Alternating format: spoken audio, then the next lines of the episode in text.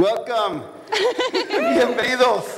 For those that understand that. Uh, my name is Juan Pablo. Uh, my pronouns are he, him, él, and I am the church planting resident here at Urban Village. Uh, whenever you see something in Spanish, think of me. Um, uh, we're, we're working on a sixth site centering around Latino voices. So I'm excited about that.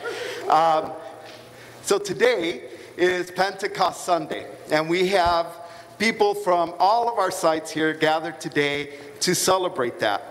And we're going to do things a little differently, as you may have already seen.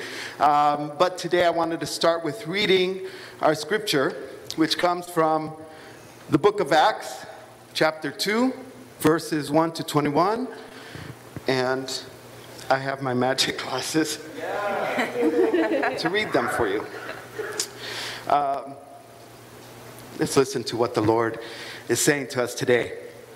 When the day of Pentecost had come, they were all together in one place, and suddenly from heaven there came a sound like a rush of violent wind, and it filled the entire house where they were sitting. Divided tongues as of a fire appeared upon, among them, and a tongue rested on each of them.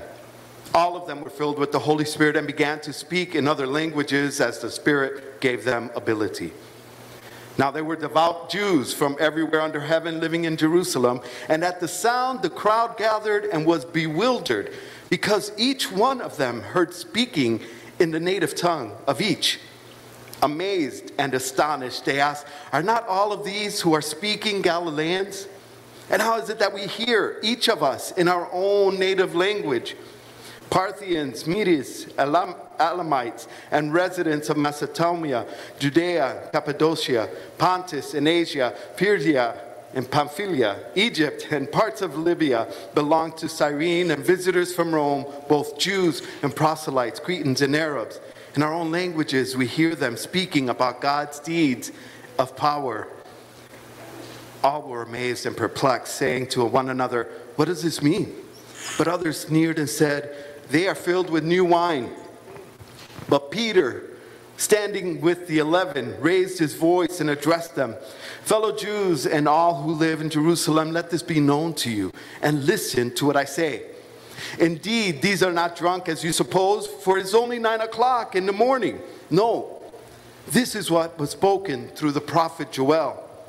In the last days it will be, God declares, that I will pour out my spirit upon all flesh and your sons and your daughters shall prophesy, and your young men shall see visions, and your old men shall see dream and shall dream dreams. Even upon my slaves, both men and women, in those days I will pour out my spirit, and they shall prophesy. And I will show portents in heaven above the, and signs on the earth below blood and fire and smoky mist. The sun shall turn to darkness and the moon to blood before the coming of the Lord's great and glorious day. Then everyone who calls on the name of the Lord shall be saved. May God add a blessing to the hearing and living of this scripture. Amen. Amen. And so it's Pentecost. Uh, Pentecost uh, Day, a day that we celebrate together. Move in the light. Oh, come to the light. Hey. Oh, oh. Um, um, and so uh, today we celebrate Pentecost, but some of us, uh, churchy folks, uh, think of Pentecost as the birthday of the church, the day the church began. Um, but that day there were no churches. There was no church. There were no bishops. There were no priests.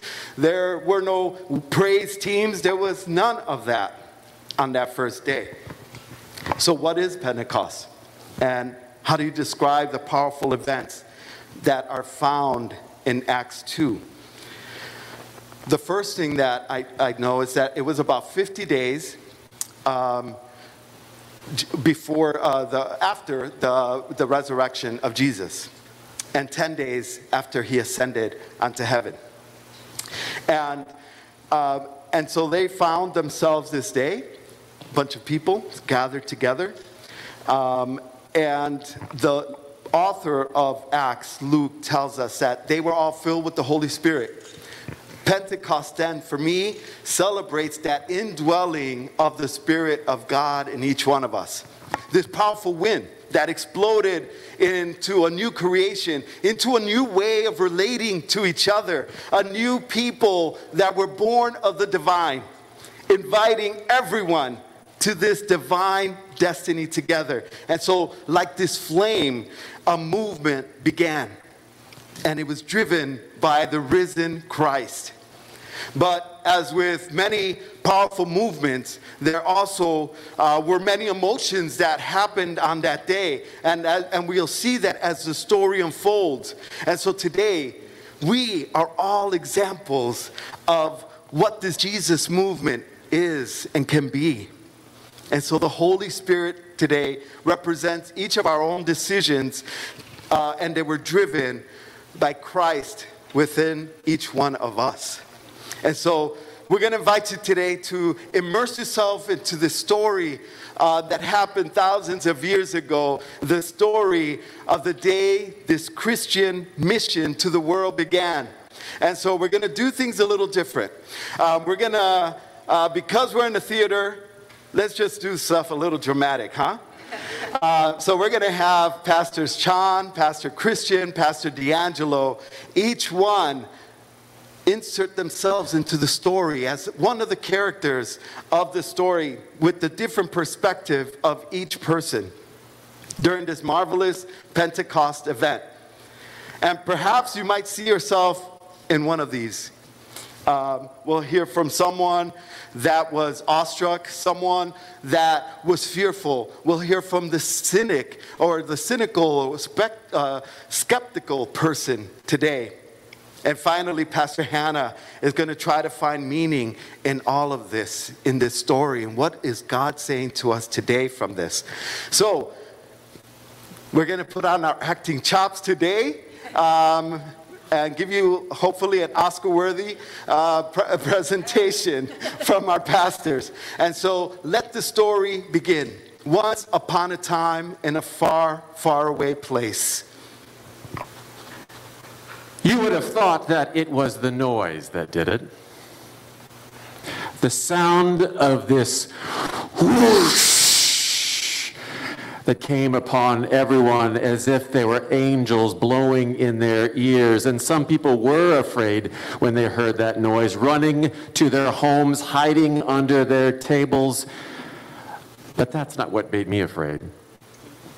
Maybe it was the visions of these little flames that seemed to be dancing in front of others, and that made other people afraid, understandably. And so they would get into these huddles and close their eyes and hope that it would all go away.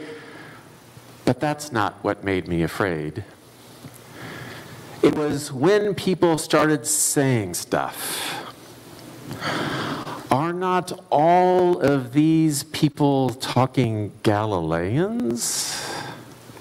But it wasn't said like that. It was the way that said it that started to create that knot in my stomach. Are not all of these who are here and talking and listening Galileans? As if they couldn't believe that Galileans would be able to be part of this unbelievable thing that was happening. I should probably tell you a little bit about myself. My name is Gideon. I am a Galilean. I grew up in a town called Ptolemais up on the Mediterranean Sea, a port city. I'm proud of my city.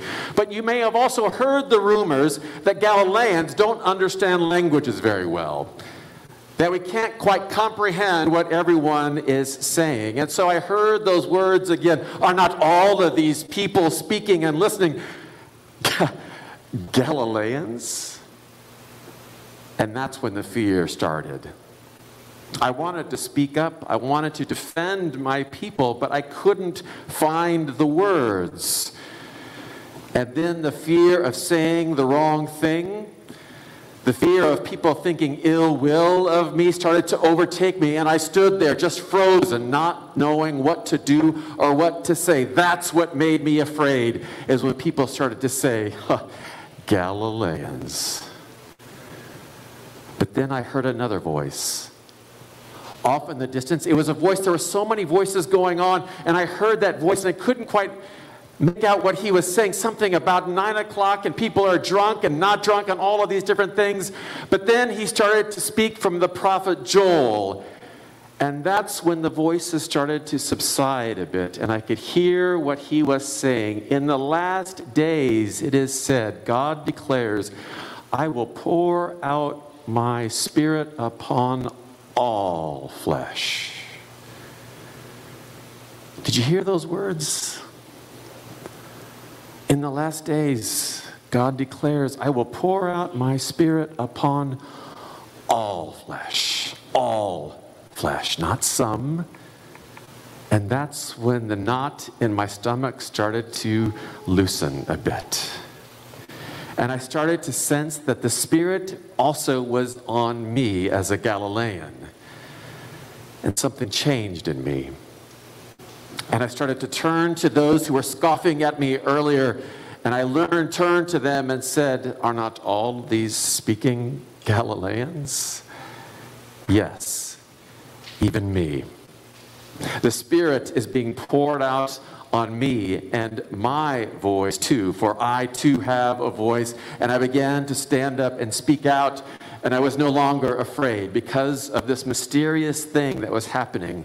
And I could feel that spirit overcoming my fear, and I knew my voice mattered and that I could speak up as well, even me, a Galilean.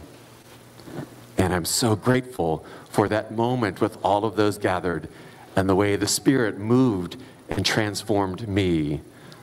Are not all these speaking Galileans? And I said, Yes, we are here.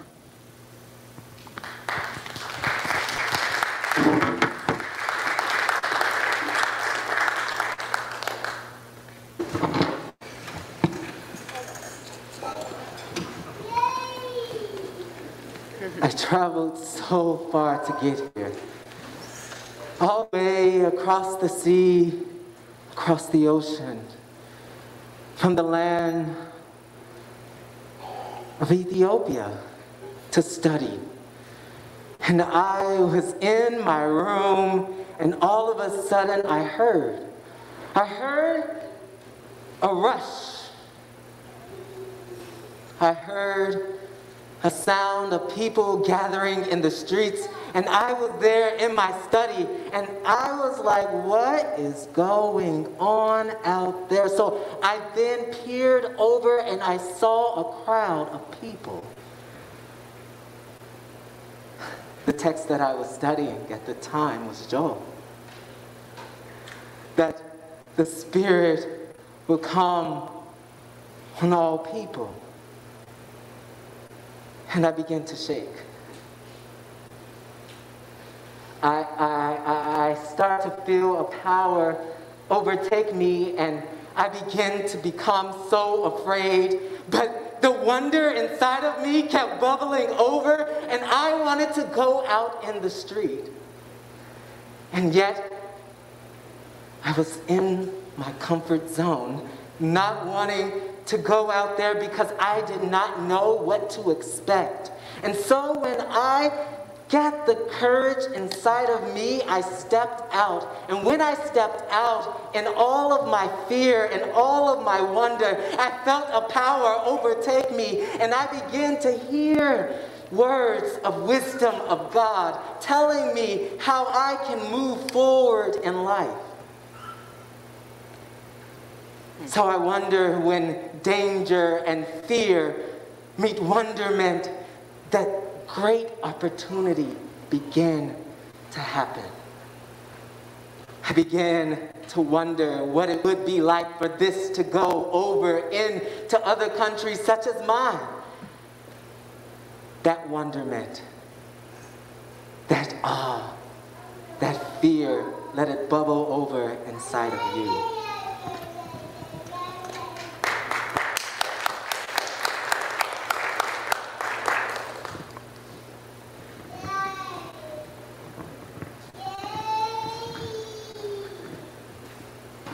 So when I saw and heard the strange things, there were letting many people gather.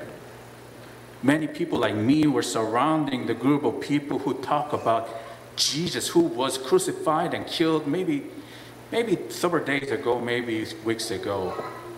I don't know. Frankly speaking, I didn't pay much attention to him because he was one of the leader of the movement that failed.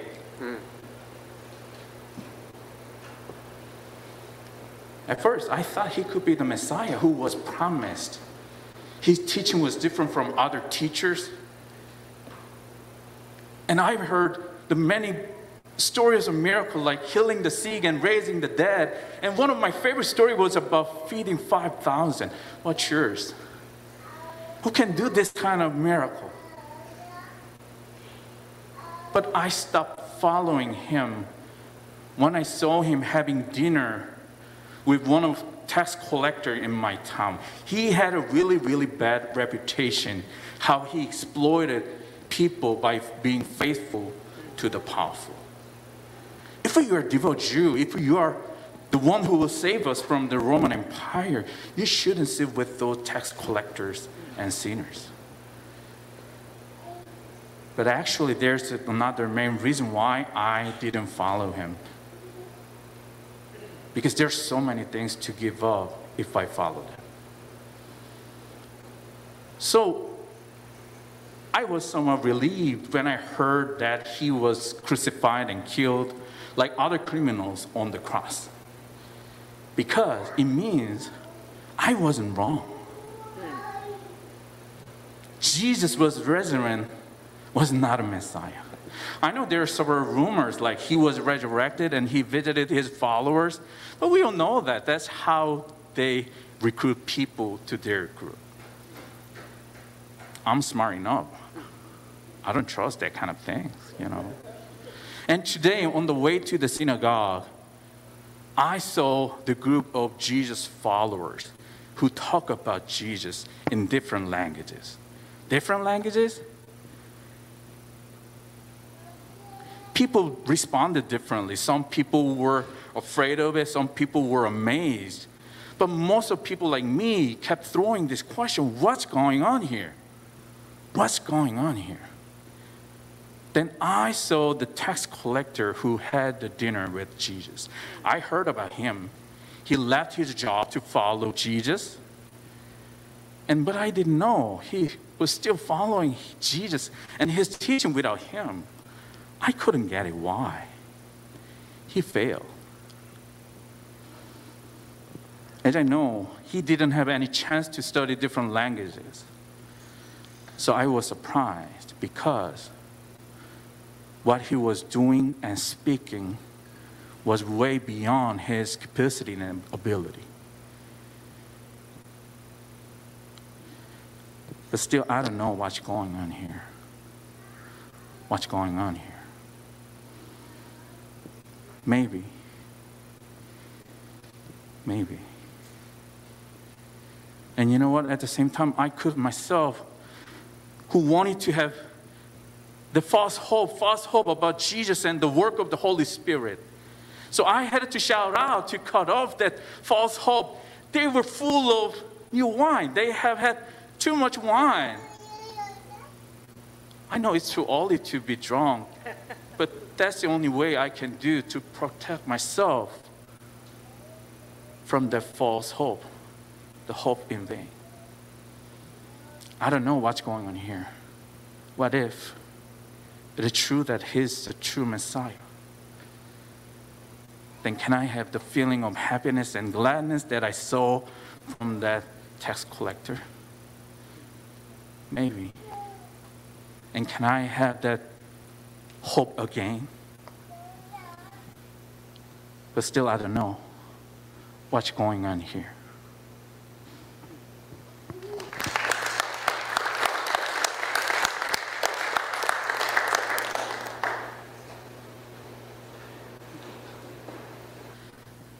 Hallelujah. Thanks for that. Um, I'm Hannah.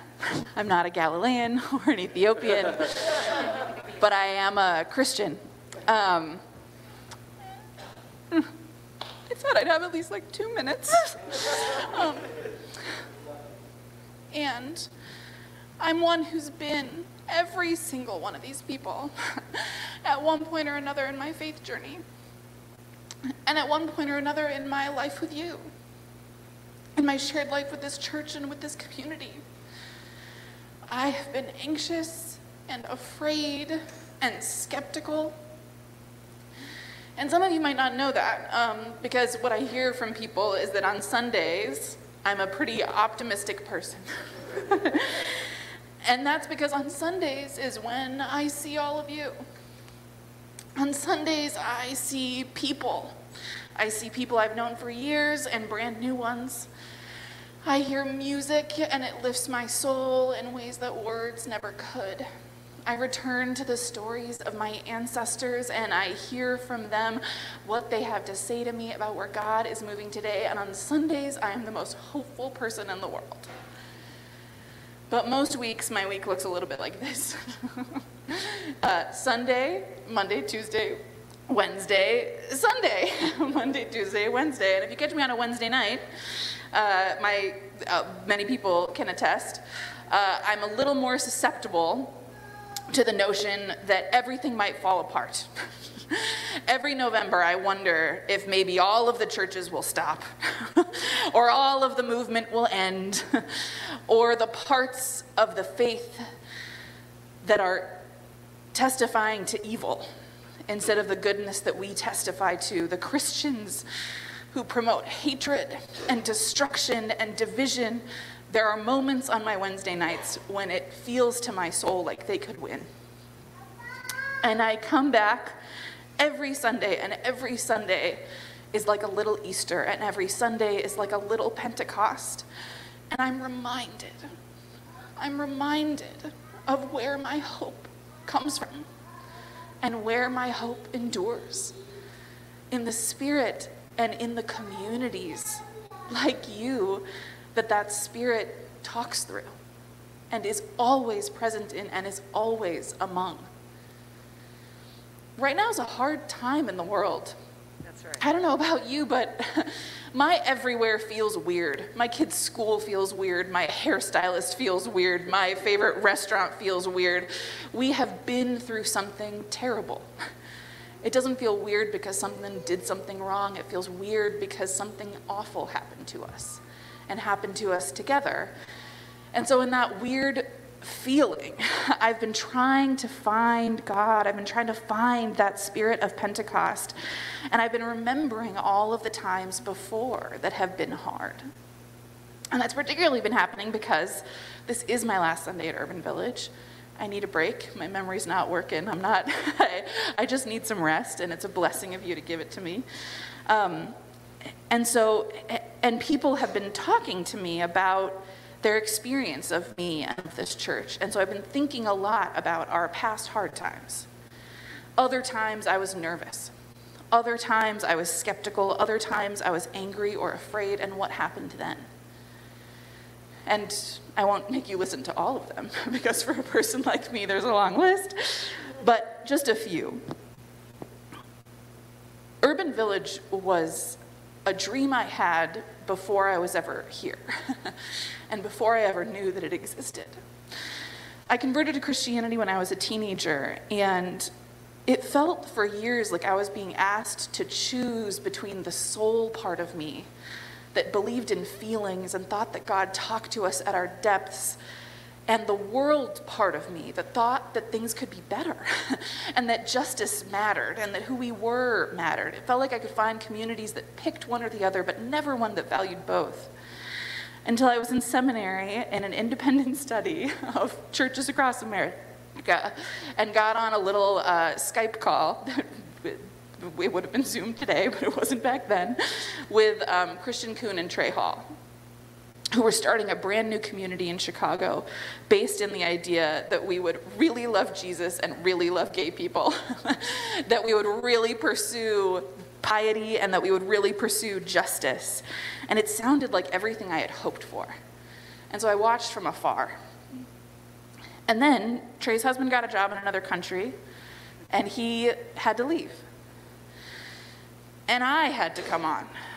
And I was really afraid of that. And I can communicate back to you, those of you who were here back then, so were you, if you don't remember. you thought I was going to be the worst thing that ever happened to this community, right? Because change is scary. Anytime things change, it's scary. And I hope, I think, it turned out that wasn't the case, right? But we were filled with fear and we were filled with nervousness because something was changing and something big was changing. And yet, that big change, I'm so glad for it because it turned out to be one of the greatest things that ever happened in my life. Another time that I felt skepticism, hard uh, stuff in our community from the people of it is something that was happening right when I first started to come here, which is there was a deep conversation in the church about how we said we were inclusive every Sunday. And in the way that we approach sexual orientation, that was decidedly like you could feel it, right? In everything we did, in our small groups, in our prayer groups, in our social events. But when it came to race and anti racism, and when it came to gender and embracing trans people, we were not there. it did not feel the same. It felt like we were making mistakes and we were hurting people. And from you, from the community and the spirit working through it, we were forced to challenge ourselves in ways that were hard. And we did hard things. we did an anti racist audit. We changed how we did things. We changed how we talked to one another. And we're still on a journey, but it feels so different than it did six or seven years ago. We have learned to live more deeply into our values and become more Christ like by doing hard stuff together it feels so much better to have tried it and done the hard thing than it would have felt to not do the hard thing and to continue to hurt one another over and over again and to not be a light of Christ's justice in the world. Doing hard things with the Spirit is almost always worth it. And then, uh, some of you may have noticed, 2020 was pretty hard. um, we thought at the church that what would be hard about 2020 was that because a source of funding we had had for a long time as we began as a church was ending and because of a couple other things we were going to try this like weird new way of doing church that we had no idea if it was going to work but we had looked at every single multi site church in the country, and the way that most of them made it work was by having one charismatic guy who was the only guy who anybody knew or cared about and who made all of the decisions, and that just didn't feel like us. Didn't feel good, and so we wanted to try something else. And we thought that was going to be the hard story of 2020, and it turned out it wasn't. this other thing happened two months later. And it turned out that you all were so wise. Our leadership was so wise because we needed to be one church just in time. And the last few years have been so hard. So much of what church is, so much of what we love about each other is felt in presence. And we lost. I don't know a person in this community who hasn't had a deep personal crisis in addition to the global and communal one we've all been going through. We're hurting. We're hurting.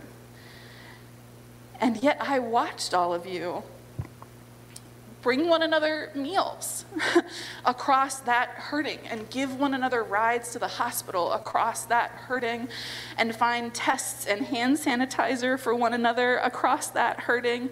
And we raised tens of thousands of dollars in a mutual aid fund where people were kept financially stable because we showed up for one another while we were all hurting. And we showed up for online game nights and online movie nights that weren't quite good enough and didn't feel quite right, but were a way to see each other's faces and yell and joy and be alive. And I would not have gotten through the last few years without you. And I'm so grateful for this church. And now we're at this moment again where people call Pentecost a birthday, um, but it's not really a birthday because a birthday just means you're counting years. What Pentecost is is a rebirth. It's a declaration that every single year the Holy Spirit will do what it did all over again, just like the first time, in ways that you cannot yet imagine and that will so deeply and profoundly shape you and every place you are a part of that you will be drawn away from your cynicism and from your fear and from your anxiety to hope and love and joy forever. And we are being reborn. Each one of us as a person in this community is being reborn because guess what? To be alive is to change. And the river running is more alive than the stagnant water. And we are being reborn, and the Holy Spirit is with us in it. If I'm Peter here, which is lofty shoes to fill, but he was dumb sometimes, so I, it's fine. Um, what I say to you is the same thing that he said then because we're under the same circumstances, which is the circumstances of every person of faith who is ever born, which is we live under an empire that has, is cruel, that we live amongst people who want the order of the day to be that division causes hurt and pain, and that the only kind of power is power over and the only way to live is to make sure you're on top. And we say, because the Holy Spirit has said to us that that is a lie and that there is another way to live. That's right. And that what we are doing is creating a pocket of yeast, a mustard seed, a couple hundred people in one city, in one place in the world, who declare that we will live differently that we will live differently when it's messy, that we will live differently when it's hard, that we will live differently with people who we would not have picked to be in relationship with, because being a person of faith means you don't get to pick every person who you interact with all the time, and that we will live differently with dance and with song, and that we will live differently and create a community that lasts beyond us, beyond our lives, beyond any one person's story, because urban village tells a much greater story, which is the story of the Pentecost and the Holy Spirit coming down and changing the world every day of our lives and saying that we can have power with. We can have every language spoken.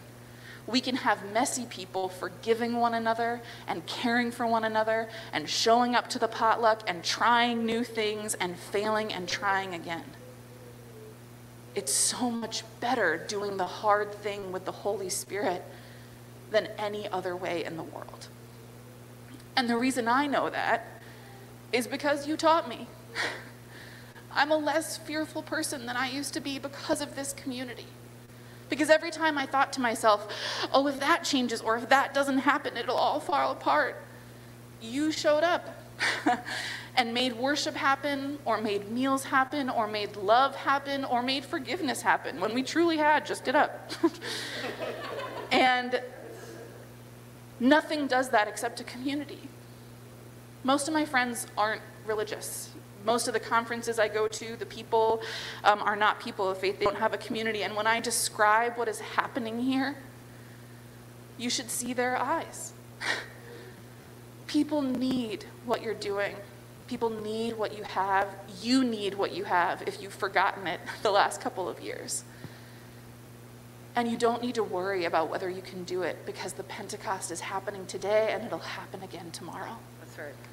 You have been given the greatest mission in the world to be community to each other. And the Holy Spirit is with you and will always be with you. And this place is doing God's work. And I am so, so grateful for the ways that you have and for all of the ways that you will and the ways that you will surprise me and we will surprise each other. Thanks be to God for that. Thanks be to Amen. God.